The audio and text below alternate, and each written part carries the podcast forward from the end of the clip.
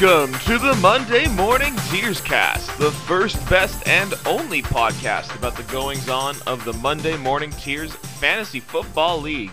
As always, I am your host, Vice President Kamala Harris, uh, manager aka Daniel Kite, here with you uh, by myself today on a lonely Tuesday evening. Uh, just been a bit of a frantic day, and no one really stepped up to the plate. I, I, there was one person who stepped up to the plate, but I want to save them for a little bit later in the season because I think they will be someone uh, who will want to hear a bit more from as the season goes on. So I didn't want to blow uh, that person's spot yet.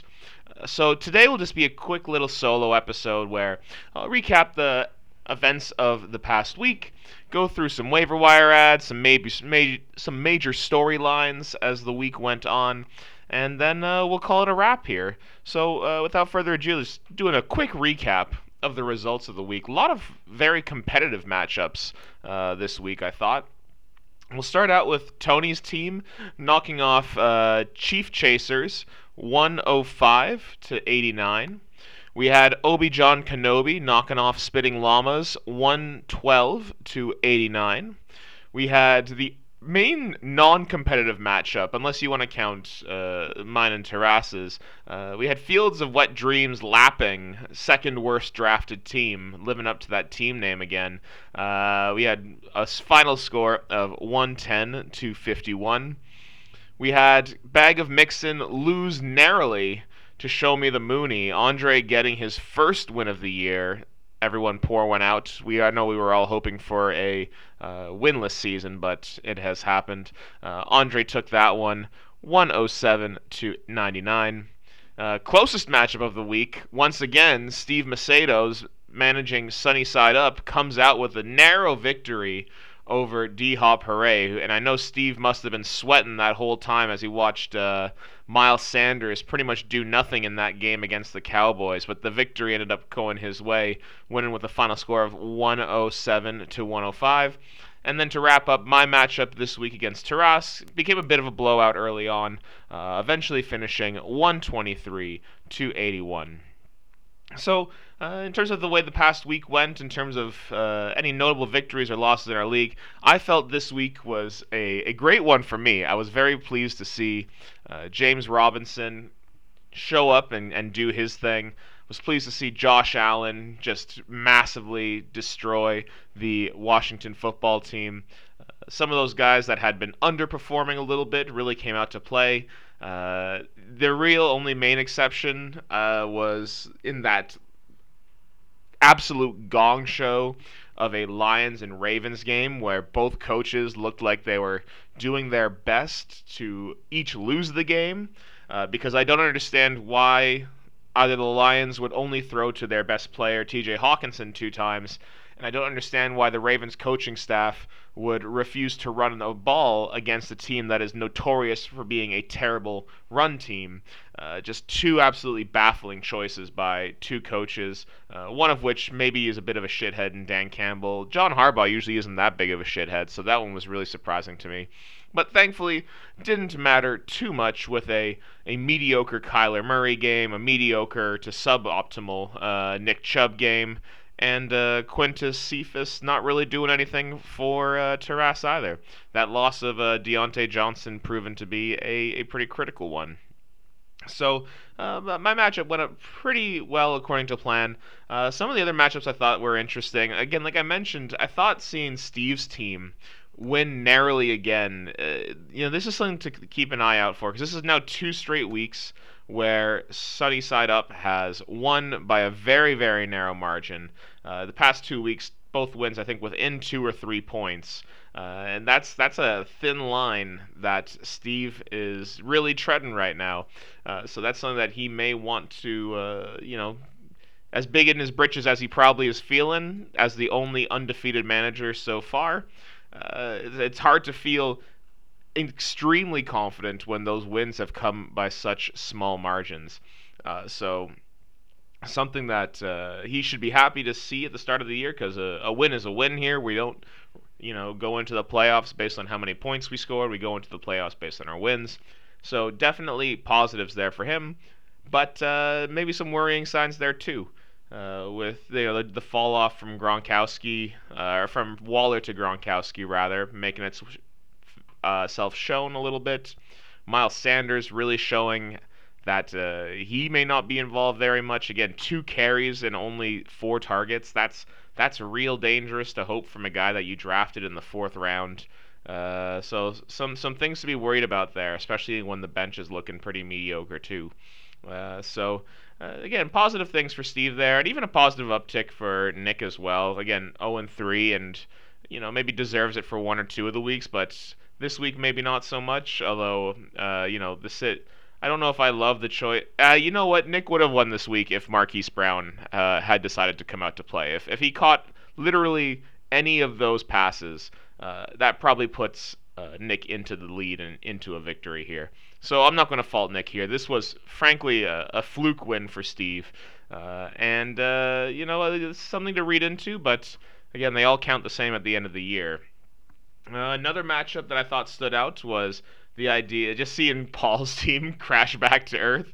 I found it very entertaining to look over and see 50 points only up on the board there. Uh, Paul's going to drop Ronald Jones. I don't know why he is starting him, let alone keeping him on his team. Uh, it's just a, a, baffling decision, frankly, uh, since the Buccaneers have no desire to really run the ball, even when they're in games where they're up by quite a bit. Uh, and when they do run the ball, it's going to uh, Leonard Fournette or it's being thrown to Gio Bernard. I, I don't think there's any role here for Ronald Jones and should probably be dropped immediately. Jonathan Taylor losing Quenton Nelson as a blocker is going to be real rough. And uh, Julio Jones, even in a game where uh, we saw uh, A.J. Brown leave with injury, still only ended up with four targets and didn't really end up getting too much. Uh, and even amazingly, in a game where the Bills scored 43 points, Stefon Diggs went only six for six for 62. Uh, this was obviously a, a floor game for Paul. I wouldn't anticipate scoring, you know, below 70 points every week, but uh, the upside here, th- this is more what I was thinking when I rated Paul as the second worst drafted team at the beginning of the year. These were the kind of games that I could kind of foresee happening. So I think there's definitely some movement that uh, Paul needs to do uh, to try and right the ship here. Uh, but uh, we'll get look at it in the waiver wire segment. This week's not really a big week to probably try and uh, help himself out there. Uh, beyond the teams in the league and beyond our wins and losses here, just a few things in the NFL that I thought are worth noting for us as we go into our waiver wire next week. Obviously, one of the biggest stories here is going to be Christian McCaffrey's injury, uh, who looks like he'll be out for at least a few weeks, I think, is what the timetable is looking like. Uh, you know, Taras has got to be feeling good having uh, Chuba Hubbard sitting on his bench because he's probably going to be a, a plug and play at the very least RB2 uh, for at least the next couple of weeks. So that's got to be something that Taras is excited about. Uh, and if I'm Tony, I'm starting to feel real worried because even though Kareem Hunt had a huge game last game, you know, 10 touches for 81 yards on the ground and a touchdown, as well as seven uh, targets, six receptions, and 74 yards. I think it's going to be awful tough to rely on Kareem Hunt to be your RB1 uh, especially when looking at his bench. There really isn't anyone else to fill that role. It's all wide receivers and then Rhamondre Stevenson.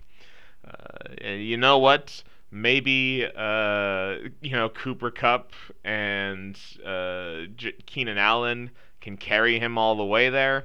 But I mean, if if Kareem Hunt doesn't have in the top like 90% of his outcomes in these coming weeks, uh, it's going to look real rough for Tony. Uh, so he may want to think about making some trades here, uh, moving around. Again, no one really on the waiver wire running back wise I think he should be excited for. But uh, it's looking like a trade for a running back could be in his future. Cough, cough, hit me up, cough, cough. Uh, the next thing I thought was uh, an interesting storyline to touch on was uh, just watching the Steelers wide receiver corps just absolutely being decimated. And I think we all noted the, the ridiculousness of Najee Harris having 19 targets and 14 catches. Um, that's that was amazing. Uh, I'll be curious to see how that continues on. Again, another bonus for Taras here. Uh, if if Najee Harris is going to keep getting all that volume, especially in the passing game, uh, as Ben Roethlisberger's checkdown option, since it looks apparent that Ben Roethlisberger can barely throw a football 10 yards at this point, uh, that makes his outlook look real good. And uh, yeah, even though we had nine catches and 96 yards, I think that actually hurts Chase Claypool a little bit. The fact that Ben Roethlisberger can't really heave a ball downfield anymore. You know, Claypool was uh, really in this offense uh, to be kind of a, the, the feature kind of downfield, super athletic, almost like DK Metcalf light kind of player. And if Ben Roethlisberger can't chuck it, uh, that upside starts to disappear for Claypool. Uh, so obviously Claypool will have a role here. I mean, he's the only wide receiver who can maybe catch a ball on the team right now. Uh, but uh, you know, once Diontae Johnson and Juju make their way back in, uh, I feel like that's going to limit his upside. Uh, so something that Mikey might be a little bit nervous about. I do want again want to just restate my excitement over James Robinson's uh, apparent reemergence there. You know, every game now he's increased his workload from that early worrying start.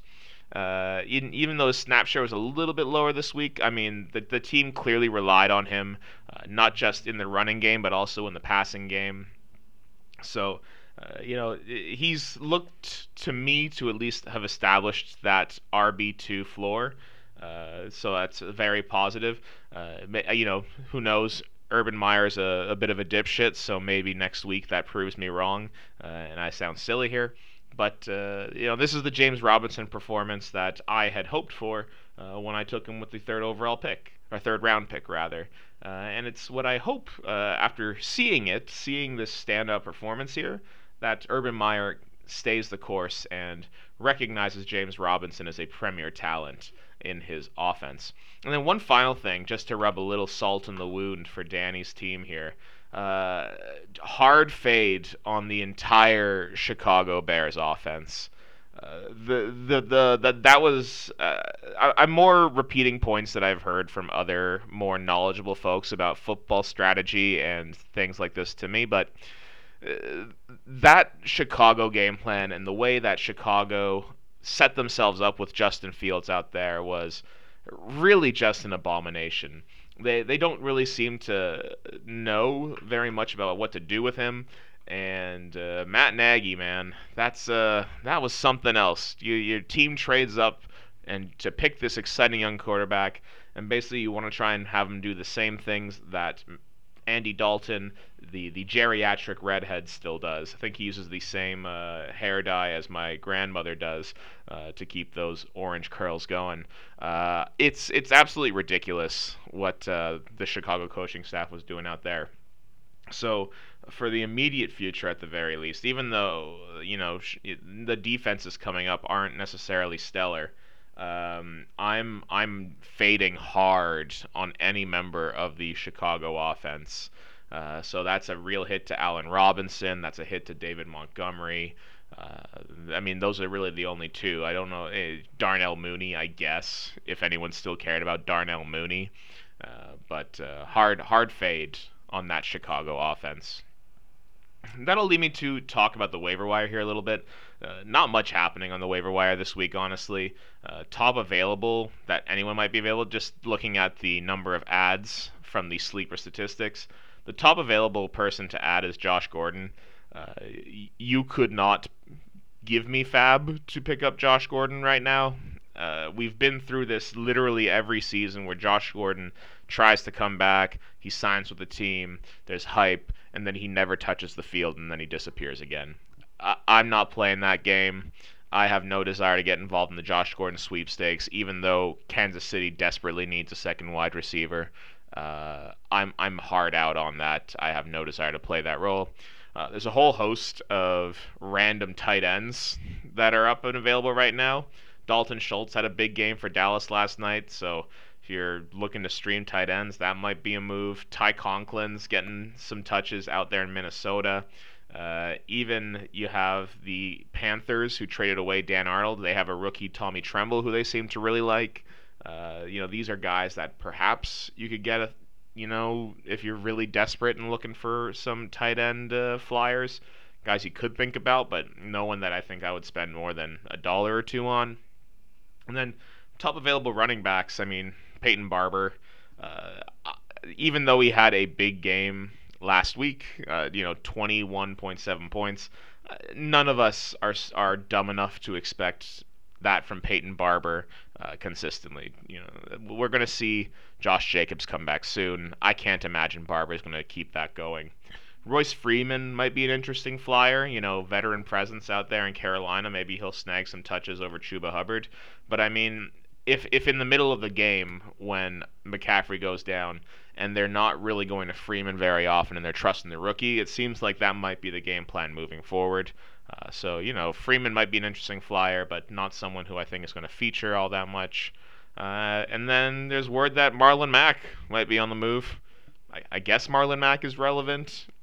You know, Tony, if you're desperate, go pick up Marlon Mack or maybe a, a Royce Freeman because maybe they can do something. But uh, I, I, wouldn't expect either of those guys to really produce anything uh, all that worthwhile. And uh, honestly, that's about it. Um, I'm looking forward to my matchup with John this week. I uh, am excited to thrash his distinctly unelectric team right now. Uh, I'm just going to take this moment to talk a lot of trash about John's team Tom Brady, anti electricity. Frankly, he's sucking electricity from all the youth around him.